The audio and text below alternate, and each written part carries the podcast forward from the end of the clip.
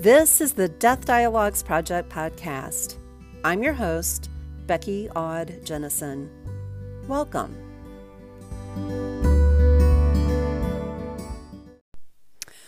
Hello there, and welcome to the Death Dialogues Project podcast.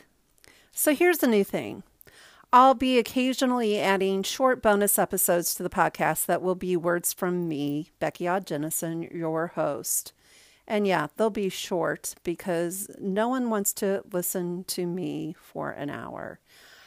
However, there are times that a little commentary might be in order. So, death has had its way with me professionally and personally.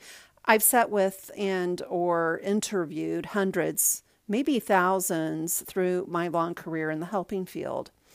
As a young nurse's aide and nurse, I sat at the bedside of the dying, comforted the dying and their families, and cared for them after their death. As a therapist, I sat with many a grieving person when they were looking for someone to be by their side while grief had its way with them. And later, I interviewed dying people for a process called dignity therapy. And for the Death Dialogues Project, I continue to hear people's stories of death and dying and how many of those people have been led to work in projects to help others who suffer loss. Loss is a complex entity, and its aftermath is entirely individual for each person who knew the person who died. Today, I woke up to the news of Kobe Bryant's death. I'm no big sports fan, but it had not slipped by me that this would be a death that would rock people's worlds. One thing we don't talk about much is how hearing of others' loss, and especially something as tragic as someone dying traumatically along with their child, can bring up our own previous losses. Why does this occur? Well, I could go into lengthy explanations regarding traumatic stress and how our memories of trauma are stored, and a variety of things can trigger a reaction, a scent, a season, a song. And yeah, that is part of the bigger phenomenon. But the even larger part, the bigger reason is that you, yes, you out there, you who have known deep loss and know how trampled we can become by the dance grief does with us you you felt a pain in your heart when you heard that news because you remember the anguish you felt with your loss. So you can just that much easier imagine what his wife and surviving children must be feeling. You hear the tributes to him and his daughter and it reminds you of the tributes you heard of your loved one or the ones that should have been said that weren't or the fact that the person you lost may have not have been deserving of the tribute they were given. Or you get it, right?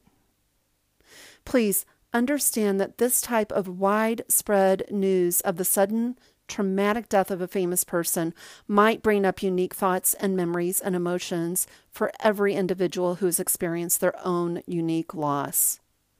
That's how death and loss and grief work. They leave their own heartprint, as unique as your fingerprints.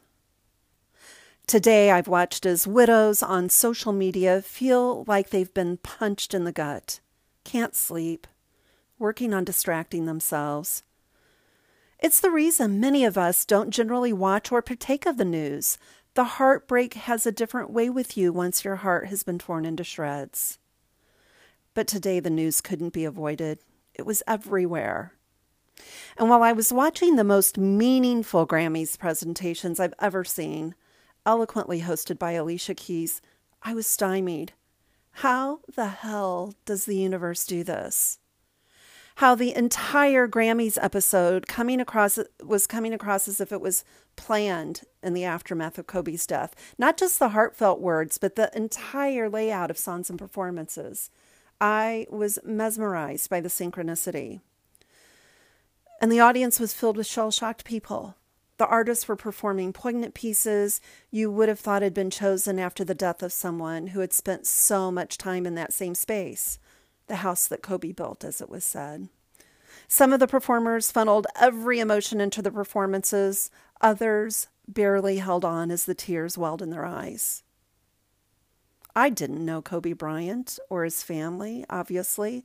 I knew nothing much of his history. What had previously flashed before my eyes was someone who looked like they were trying to do right in a messed up world. Now, old stories are apparently resurfacing because that is what happens when someone famous dies. And I know nothing about these stories except they too will be triggering. They will be triggering for people who have experienced something similar in the aftermath of a loved one dying, or for someone who was close, literally or figuratively, to the story, or people who think they knew all of the stories when they knew none. And it will certainly be extremely painful for his wife and his daughters and extended family and friends who already are suffering. This is the price of fame, we might say. Your life becomes property of the public domain. I didn't even know anything about the old stories when I put the hashtag be kind on a post about Kobe and his daughter and how this could be triggering.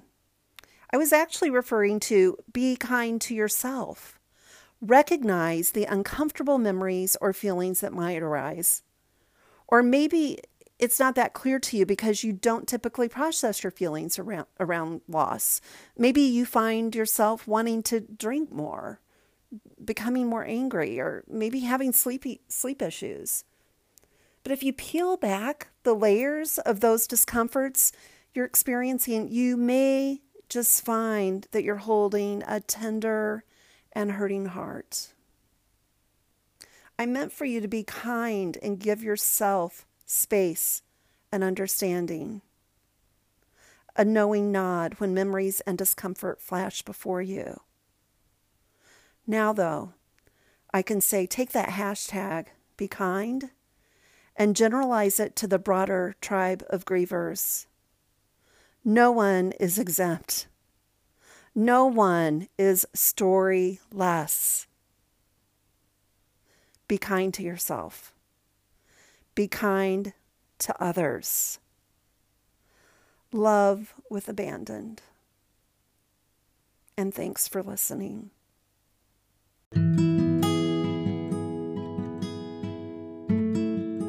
We hope you've enjoyed your time with us today. We'd love for you to get further connected with our project. You can find the links in the podcast information. You can also find the Death Dialogues Project on Facebook, on Instagram and at www.deathdialogues.net. Take good care and see you next time.